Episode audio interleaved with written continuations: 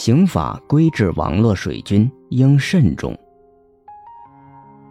网络水军是指由公关公司、网站等机构操控，以获取利益为目的，通过发帖、删帖等方式为他人造势来获取报酬的网络人员。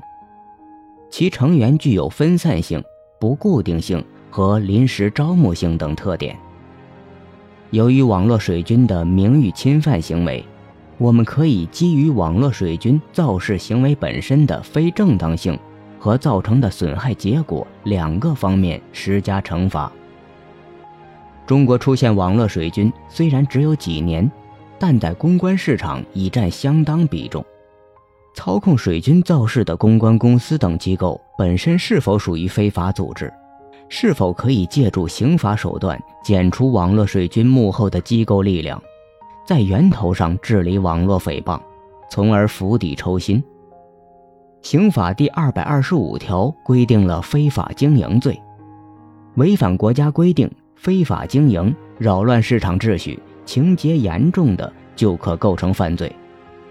虽然刑法中并未明示操控网络水军进行牟利是一种非法经营行为，但该条款有一个强大的兜底罪状：其他严重扰乱市场秩序的非法经营行为。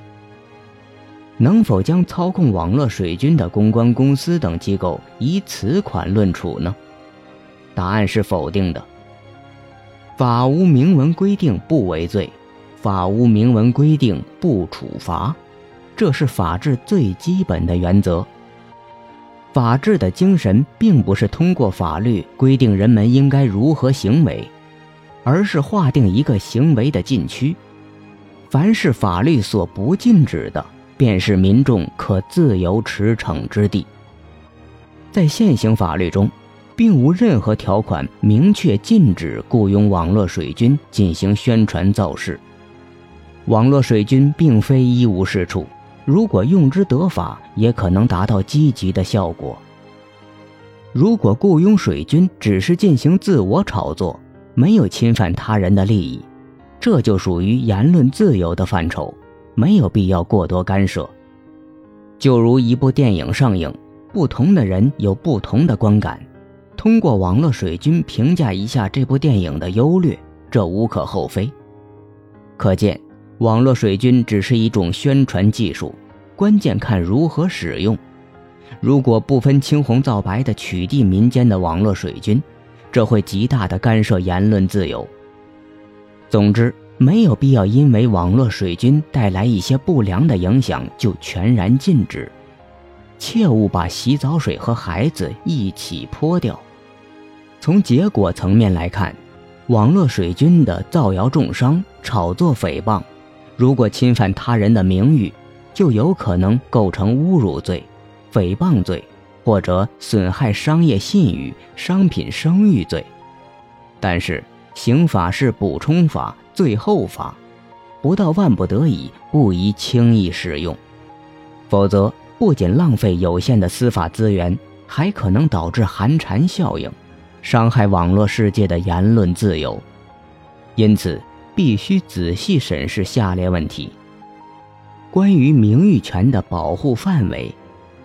名誉是一种规范判断，它可理解为是一种具有道德评价的信息。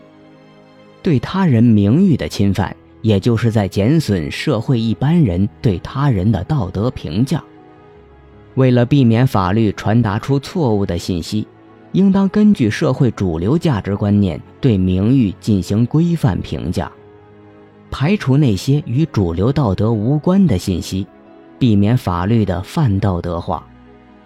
在著名的艾滋女事件中，法院在判决中认为，被告人杨某利用散发、传播他人裸照、性爱视频照片等方式，公然泄露他人隐私，故意捏造被害人被强奸、当小姐。和患有艾滋病等虚假事实，在互联网上迅速传播，严重损害了被害人的人格和名誉，严重危害了社会秩序。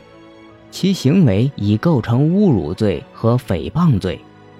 在此判决中，杨某编造被害人当小姐卖淫的行为，贬损了被害人的名誉。如果杨某没有捏造被害人当小姐卖淫的事实，那其行为也就不会侵犯名誉权，不构成诽谤罪。但这种捏造行为仍侵犯了被害人的人格权，被害人可对其提起民事侵权赔偿。值得思考的另外一个问题是，得到他人同意的侵犯名誉或商誉的行为是否构成犯罪？在凤姐事件中，凤姐的尊严为民众任意亵渎，网络水军充分利用了人们的愤怒、鄙夷、咒骂，捧红了凤姐。虽然这一切都是凤姐本人同意的，但这种同意是否有效？一般认为，比较重要的个人利益以及明显带有公共利益属性的个人利益，个人不能自由处分。但相对次要的个人利益一般可以自由处分。名誉权是一种相对次要的个人利益，并非不可复原。得到他人同意的侮辱、诽谤或者损害商业信誉、商品声誉的行为，不宜以犯罪论处。网络水军只是一种新型的舆论传播工具，用之得法，可以发挥其积极作用。并且在某种意义上，当民间的网络水军可以制造议题，引导民众舆论，本身就促进了社会的发展。即便这种舆论有失真之处，但让权力关注，这本就是一种进步。